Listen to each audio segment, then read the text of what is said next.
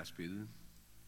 Gameske far, takker vi denne dag må mindes Jesu lidelse og død for vores skyld, at han gjorde det for os. Tak, at vi derved ser din store kærlighed til os. Tak, at du har vist os det eneste sted for at blive frelst. Jeg tak, at langfredag er for os, for mig, til et liv for dit ansigt. Amen.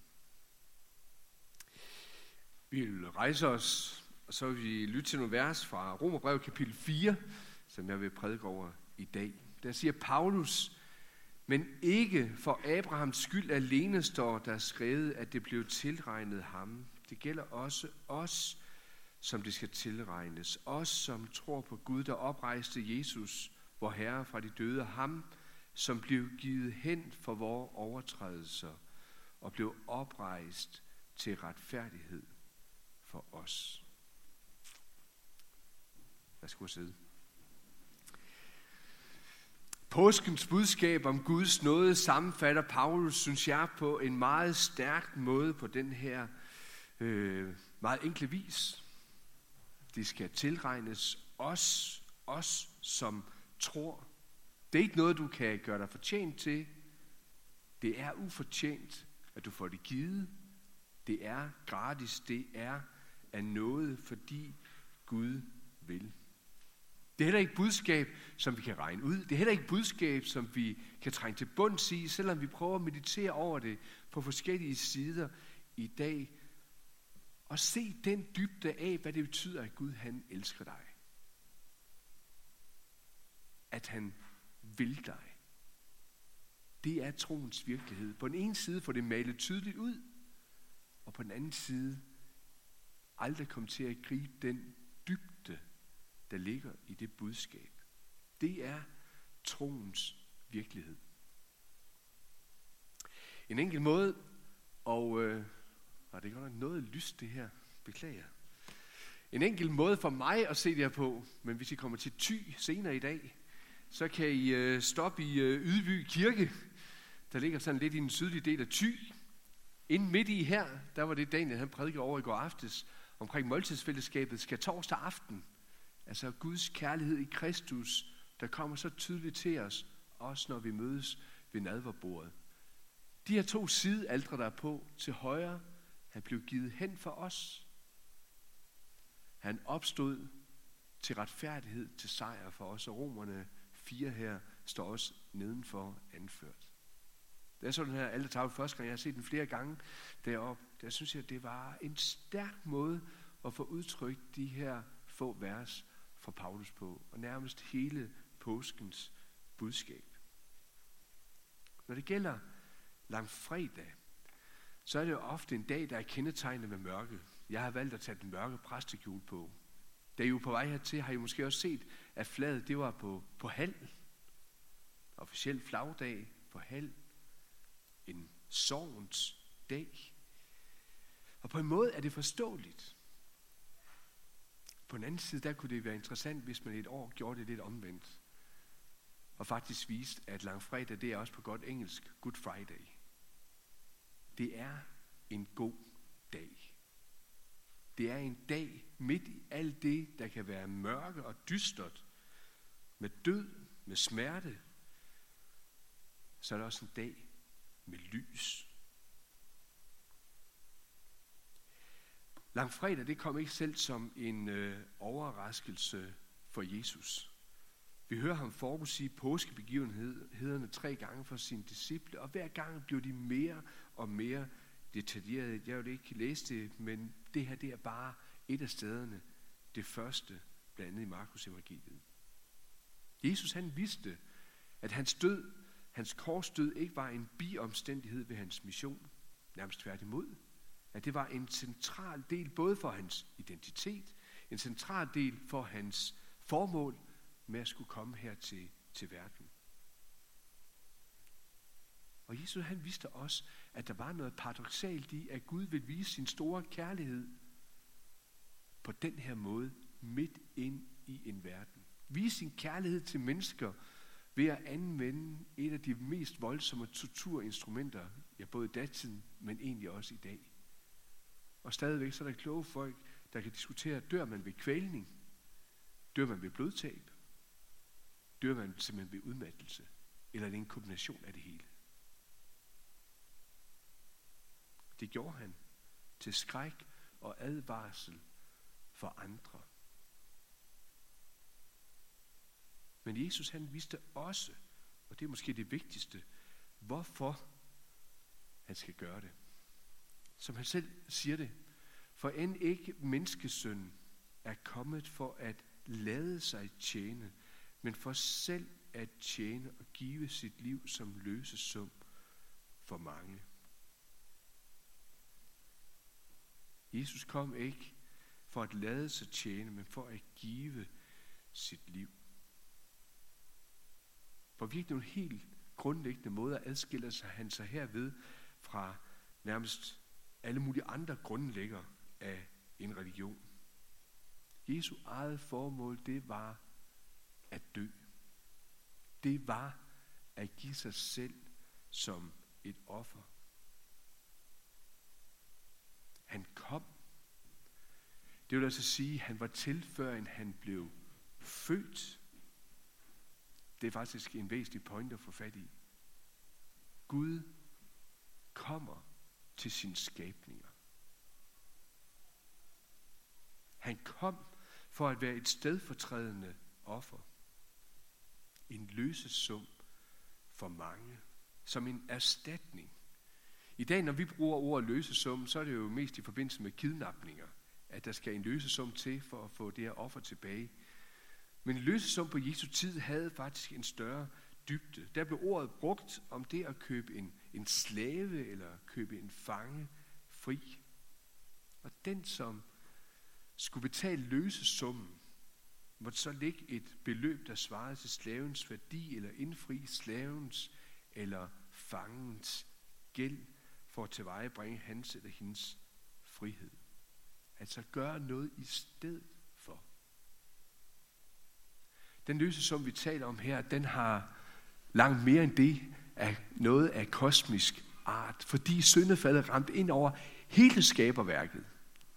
Ramte alle skabninger, så måtte den løse sum, der skulle til, for at gengælde det, for at lægge det i stedet for den gæld, der skulle indfries, også være af kosmisk art, en kosmisk betaling.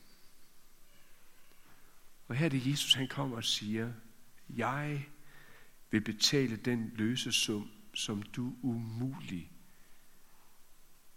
kan betale. Og når den er betalt, så vil den tilvejebringe din frihed. Men hvorfor så egentlig så blodig en betaling? Det her det er en, en prædikestol, det er ikke præstens hånd, men det er faktisk lavet på den måde, at ordet om korset, det holdes frem fra prædikestolen. Hvorfor skal det være så blodig en betaling, der skal forkyndes? Hvorfor kræver Gud død for at vise sin kærlighed? Ja, Jesus han måtte ikke nødvendigvis dø på trods af Guds kærlighed, men på grund af Guds kærlighed. Det måtte nødvendigvis være på den måde, fordi al livs forvandlende kærlighed, det er et stedfortrædende offer. Hvis du elsker et menneske, som har fuldstændig styr på sit liv og ikke har noget behov, ja, så koster det ikke særlig meget at være noget for det menneske. Men hvis du prøver at elske nogen, som har nogle særlige behov, nogle problemer, psykiske sorg, er emotionelt handicappet, eller hvad det kan være, så kan det komme til at koste dig noget. Måske er det også derfor, vi nogle gange har så svært ved at gøre det. Fordi det kan komme til at skulle koste mig mere tid. Det kan komme til at gøre, at jeg selv kan blive såret. at hvis jeg virkelig skal se deres behov, er jeg næsten nødt til at leve mig ind i deres liv. Og derfor er det meget vanskeligt at elske de mennesker. Være noget der, hvis jeg virkelig ikke giver noget af mig selv. Hvis jeg ikke på en eller anden måde lader deres vanskeligheder blive overført på mig. Hvis man holder fast i sin egen tryghed og undgår de mennesker, så sker der det, som jeg tror nogle gange, vi desværre må indrømme, vi ser, der sker, at de synker. Den eneste måde at hjælpe dem på, det er ved et stedfortrædende offer. Jeg skulle se det på en bane, som jeg kender lidt mere selv for tiden, så også som forældre. Hvis man har små børn, et lille barn, ja, så er de afhængige af en. De har så mange behov, og kan endnu ikke stå på egne ben. Og de vil ikke helt automatisk vokse op til at være uafhængige. Den eneste måde, hvorpå børn kan vokse fra deres afhængighed af forældre og blive selvstændige mennesker, det er nærmest ved, at man selv opgiver sin egen uafhængighed. Hvad ved jeg, 20 år. Flytter hun hjemmefra noget før, er hun også velkommen til det måske. Men man skal give af sig selv. Det tager tid. Det er ikke min egen frihed, der står i første række. Man må give afkald og ikke mindst vigtigt, man må gøre det frivilligt. Al virkelig livsforvandlende kærlighed, det er et stedfortrædende offer. Gud han viser så sin kærlighed ved, at han vil den kærlighed. Han sørger både for betalingen, som jeg nævnte før. Han står ikke på sidelinjen. Han kommer selv. Og folk på Jesu tid, måske mere end mange i dag, også i dagens Danmark, de forstod faktisk godt noget, når det galt tanken om Guds røde. Når det galt tanken om Guds retfærdighed, om gæld, om nødvendig straf. At overtrædelsen af loven er det at forbryde sig mod Guds kærlighed – Ja, det påkaldte Guds vrede, og selvfølgelig deraf fulgte også en straf, måske endda en forbandelse. Og derfor, hvis man vil stå sig på god fod med Gud, ja, så krævede Gud på en eller anden måde en tilbagebetaling, en, et offer. Ikke med ens eget liv, men en andens liv, blod fra et dyr. Og derfor var der også et stort blodigt svineri over på tempelpladsen dagligt på Jesu tid men egentlig ikke kun i jødedommen, også i mange andre religioner. Men Bibelens Gud adskiller sig mest radikalt fra de gamle primitive guder ved at komme selv. Det havde ingen regnet ud. De havde ingen idé om, at Gud ville komme og selv betale gælden. Selv tage anklageskriftet, som galt et hver menneske på sig. Blive ramt selv af Guds vrede og forbandelse. Det havde aldrig dukket op i deres fantasi, at Gud vil gøre dem, som er fjender af ham, og som måske endda mindst fortjener det, til sine venner. Man kunne måske lege med den her tanke om, ikke Jesus han egentlig bare kunne være kommet og sagt, jeg tilgiver alle jeres sønder. Amen. Havde det ikke været nemmere? Altså ligesom dengang, da han skabte verden, hvor det stod der ved et øjeblik, og han så, det var godt. Hvis han kunne skabe verden, verden nærmest så enkelt, hvorfor kunne han så ikke tilgive alle mennesker så enkelt?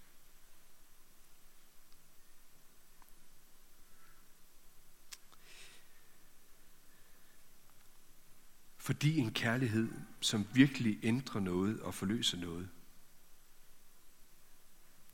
det er altid et stedfortrædende offer. Tilgivelsens væsen rummer en dyb handling. Og Jesu frivillige offerdød, som altså er vores løsesum, vores betaling for at blive købt fri fra syndens fangenskab, fra djævelens magt og for dødens greb. Det er det, der skal til. Kosmisk. Derfor kunne vi blandt andet også, som vi går aftes synge, der er en forløser. Vi er løst fri fra alt, hvad der har med synd at gøre. Alt, hvad der har med djævlen at gøre. Alt, hvad der har med døden at gøre. De har ingen krav på os. Men Jesu korsdød, det er også vores soning. Et soning på et alter. Og jeg tænker, for at man måske kan forstå det bedre, så skal vi nærmest se templet for os, også som det var i Jerusalem på, på Jesus tid. Der skulle offres blod. Der blev smurt blod på alderet som et dække for synd, så Guds fred og forbandelse, det ikke rammer mennesket selv. Det var derfor blodet skulle til. Som et dække. Derfor blev der offret i templet dagligt. Og en gang på den store forsoningsdag gik man helt ind ved Guds nærvær, ind i det allerhelligste, og smurt blod på aldret der. Så det var det blod, der blev ramt af Guds vrede og forbandelse. Og hvis vi forestiller os templet, alt hvad der foregår der, ja, der får vi at vide af Bibelen, at det egentlig er en kopi af det, der foregår i Guds bolig, i Guds tronsal, altså der, hvor Gud i sin magt og vælde er. Så det, der sker på jorden, sker også i himlen. Det vil sige, hvad der sker på korset denne lang fredag, det er egentlig en handling, der sker lige inden for en Guds ansigt inde i Guds bolig, inde i Guds tempel. Hebræerbrevets forfatter siger det sådan. For Kristus gik ikke ind i en helligdom, som er gjort med hænder og kun en efterligning af den virkelige, men ind i selve himlen, for nu at træde frem for Guds ansigt til gavn for os. Nu er han trådt frem en gang for alle ved tidernes ende for at udslette synden ved sit offer – for ved et eneste offer har han for altid ført dem, han helliger, til målet. Gud han tager syndefaldet med alle dets konsekvenser alvorligt. Og fordi han gør det, tager han lige så alvorligt sin store kærlighed til os og sørger selv for det offer en gang for alle, og det blod, der dækker, som nærmest absorberer, bliver det beskyttende lag for hans vrede og forbandelse for os. Så når Jesus han dør på korset, så er det ikke blot for at vise en kærlighed, eller for at vise, at han går foran os, vise, at han har solidaritet med os mennesker. Nej, så er det for at frelse. Så er det for med sit eget blod at lægge sig der, hvor han bliver det dække for os, der bliver ramt af Guds fred og forbandelse, så vi ikke bliver ramt, men også går fri. Så Jesus har forløst os af synden, døden og djævlen, ja. Og han har forsonet, blev det dække, der gør, at vi ikke rammes af Guds vrede og forbandelse. Det foregår lige inden for en Guds ansigt, så vi kan være der som Guds venner. Ikke være borte fra Guds nærvær, altså være fortabt, men være ind for ham.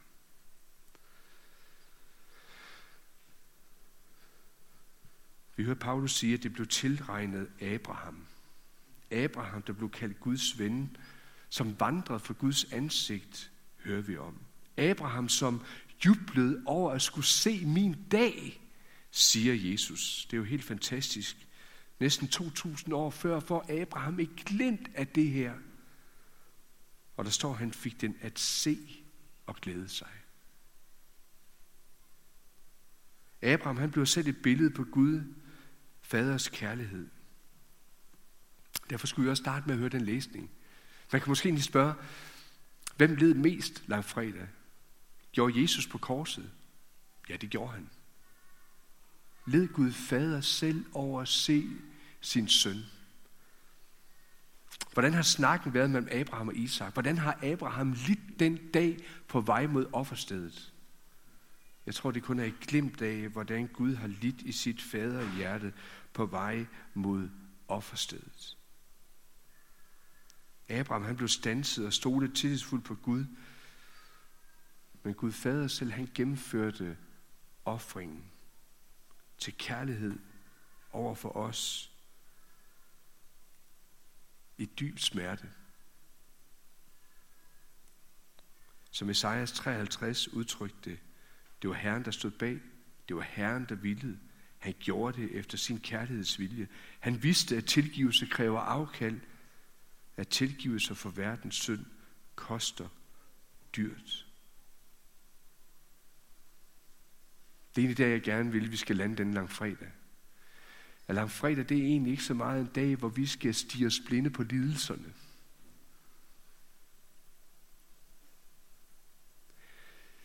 Men det er en dag, hvor vi skal stige os på, hvad Gud har gjort for os i sin store kærlighed.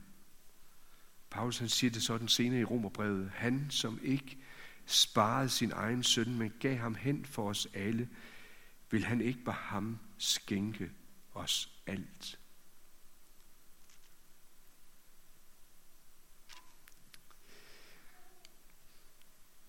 Og så kan man stå der og se på Jesus.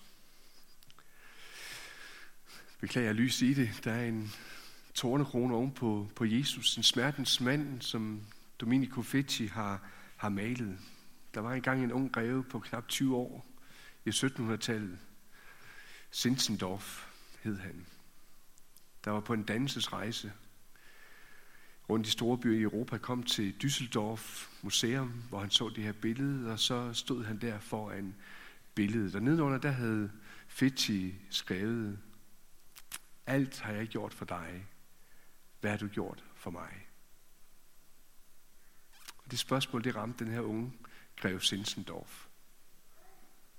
Og fra dag af, der brugte han hele sin formue, sine ressourcer, sin tid, sit liv, ikke på at betale tilbage til Jesus, hvad han har gjort for ham, for det kan han alligevel ikke gøre. Det kan ingen af os gøre. Men at leve et liv i taknemmelighed. Brødremenighedens mission, som måske nogle af jer kender, en af grundlæggerne til det. Mange andre missionsinitiativer, meget andet arbejde understøttede han. Og vi kan måske gå længere tilbage. Ham, der egentlig oprindeligt skrev Hilder Frelser og Forsoner, stod ved nogenlunde samme billede eller motiv af Jesus. Og ud fra det kender vi salmen i dag, som Grundtvig gendigte Hilder Frelser og Forsoner.